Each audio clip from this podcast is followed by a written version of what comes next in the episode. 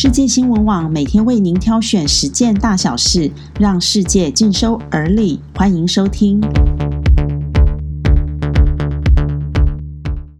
嗨，各位朋友，大家早安！今天是六月十五日，星期一。昨天星期日，因为一早出门来不及为大家速读重要新闻，今天大家要上班，所以我们回到正轨，来补足一下这两天的大小事。疫情方面，有不少国家都陆续传出了第二波的感染，其中北京算是很严重的，四天暴增了五十一例本土案例，而十三日新增的三十六例本土确诊病例，创下了三月七日以来最高纪录。大多数的病例都与新发地农产批发市场有关。北京市政府表示，北京已经进入非常时期，而这波疫情病毒是从欧洲来的。印尼的疫情很严重，死亡率高达八成，成为亚洲死亡率最高的国家。而印尼政府因此对于染病的遗体采取了迅速下葬的严格政策，引发了部分家属的不满，甚至有民众闯进医院太平间，企图抢夺亲人的遗体，坚持要用穆斯林传统葬礼下葬。因此，太平间不断上演抢尸大战，这也蛮惊人的。弗洛伊德案延烧的“黑人的命不是命”示威还在持续中。美国又发生了非裔男子遭执法过当的白人警察射杀事件。二十七岁非裔男子布鲁克斯十二日晚间把车子停在乔治亚州最大城亚特兰大一间温蒂素食店的德莱素车道，疑似睡着而影响了周边的交通。警方表示，布鲁克斯没有通过酒测，还抢走了电击枪逃跑。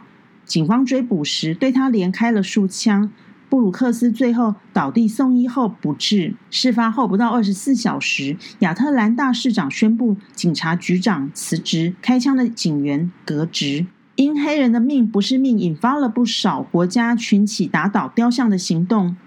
英国伦敦的极右翼分子和反种族主义示威者在街头叫阵。上千名参加反反种族歧视抗争的民众以保护雕像为口号，群集伦敦，与反种族主义示威者爆发冲突，并且互殴。警方以催泪瓦斯驱散双方。而远在南半球的澳洲，库克船长的雕像也被喷漆。暴力无法带来和平，这些行动的背后诉求都是相信人可以生活在一个没有恐惧的平和环境中。因此，我们希望这些事件都能够慢慢平息下来。北韩领导人金正恩的胞妹、劳动党中央委员会第一副部长金宇正持续放话。他说：“北韩与南韩已经到了一刀两断的时刻，北韩很快就会采取下一步行动。什么是下一步行动呢？就是军事行动。”金宇正用“垃圾桶”作为譬喻，他说：“垃圾就是要丢到垃圾桶里呀。”日前，北韩发表谴责南韩行为的声明，可能被误读，南韩始终置之不理。